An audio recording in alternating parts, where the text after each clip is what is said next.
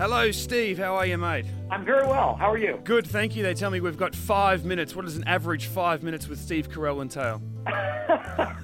you, I will follow your lead. Follow my lead. Okay, well, I I understand this is the last day of press, so I guess we're on a downhill slope, and I guess I can help with that. It is the last day, right, of, of press for Despicable Me?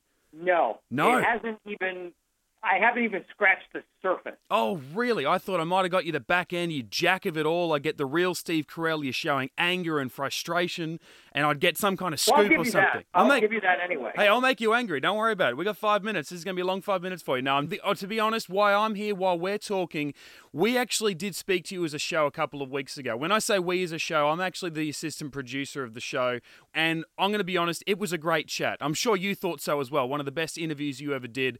Fantastic chat with our guys. They didn't save it. It was nowhere to be found. We lost the Steve Carell interview, one of the biggest chats we've ever done. They're, they're a useless bunch of monkeys that I work with, and I apologize for wasting five extra minutes of your time. My five minutes is worth almost nothing. Let's stretch this baby out. Mate, you work in comedy so much. I imagine that you've had some killer moments where you're like thinking mid take, I am nailing this, and then one of your other lucky co stars just comes along and absolutely ruins it. What's the worst one you reckon you've ever had?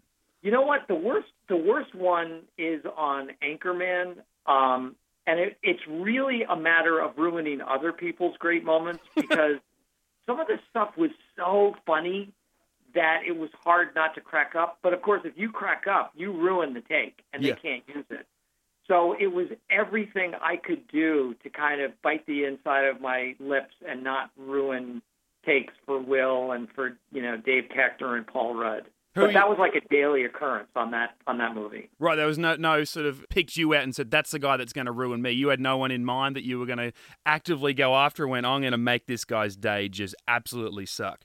Oh yeah, no. Can you imagine how insidious that would be to like pretend to laugh just to ruin somebody's take? That takes uh, that is a nasty piece of work. I'm sure you guys treat each other so kind on those movies. It, does not surprise me one iota that it was on the Anchorman films. But I I guess that actually takes me to what this movie's about brotherhood and, and, and you know, you're finding a long lost twin brother in Despicable Me. Looking through your your most famous characters, I was just wondering if you could actually choose two characters that you've played before and have them discover that they were each other's long lost twin brother. Who do you think would make the worst combination?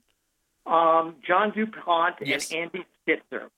And Andy. John DuPont from Foxcatcher and Andy from The 40 Year Old Virgin. Now, To find out that they were long lost siblings would be uh, terrifying, for one thing. And uh, that's just a movie that would make me queasy to watch. To be honest, when I thought of this question to ask you, John DuPont was sort of cemented as one of the brothers, and it was just a matter of who you were going to pick to go with him. And I thought Andy, but I'm like, is he too nice? You know, what what would he know? I thought maybe Michael Scott would have just irritated him, and maybe a murder scene would have happened in the first act of the film. Or how about John DuPont and Brick? Oh God, yeah, Brick and anybody maybe. Brick Brick Tamland and that's you know what? Maybe I'll work on that one. Yeah, I'm okay. that around. Some kind of weird shared universe that we've just created. It's the Steve Carell cinematic universe. This is good. We're- I'll see if Bennett Miller is interested in directing that. I'll be there opening night. I'm buying tickets for it. All right. Th- This film too, like you get to obviously play both characters, so that voice, you know, you get to, to use. And I took someone in who'd never seen uh, the other two films before. They actually they, they turned to me and they're like, "Who who is Steve Carell playing?" And I'm like, "He's the main guy, you idiot!" But you disguise your voice so well. Where do you, where'd you get that voice? And I imagine being a father, that might be something that you used on the kids when they were younger. It just seems like something that that could have helped me create it for you. Before the first one, when we were we were playing around with different voices, I tried that Gru voice out on my kids to see if it would make them laugh, and it actually made them laugh. So that's the one I went with.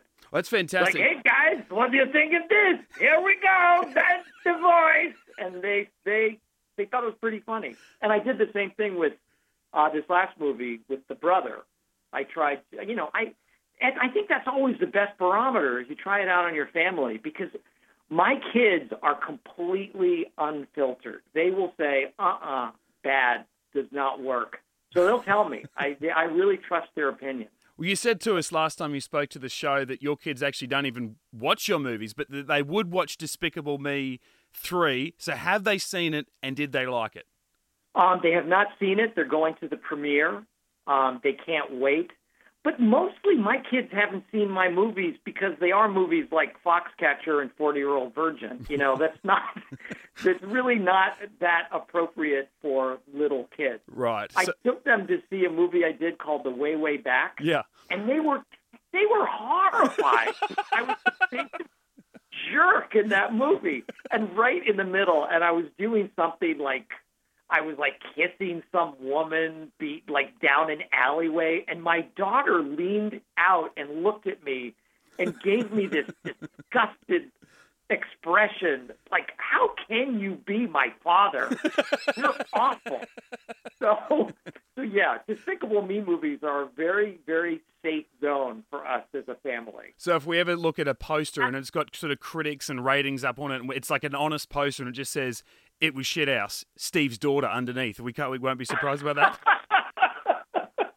yeah, yeah. I hope she doesn't become a critic because she, she was Maybe we'll have better luck though if we do get this cinematic universe. They haven't seen Foxcatcher, a forty-year-old virgin. Maybe they can somehow watch a John Dupont and Andy cross-universe twin brother road trip, perhaps. Yeah, oh, the road trip aspect is that is a delicious old chestnut that I'm sure would be perfect for the two of them. Fantastic, mate. Despicable Me Three. It's out now in Australia. It's awesome. I'm going to take my kids to see it. Hopefully, your kids go and see it and uh, and like it. And I swear I'll save this interview and we'll talk to you again in the future, mate. Thank you so much. Erase this interview immediately. I'll talk to you. Delete it. Delete it. Okay. I'm deleting it from here. oh no! Don't tell me you haven't got a copy. I have the delete button. I am erasing everything. This isn't even Steve Carell. Ah, damn it! So you know. Damn it. Damn it. Lovely talking to you, Steve Carell, stunt double. Wonderful work. I love you. Thanks. GetIntoGeek.com.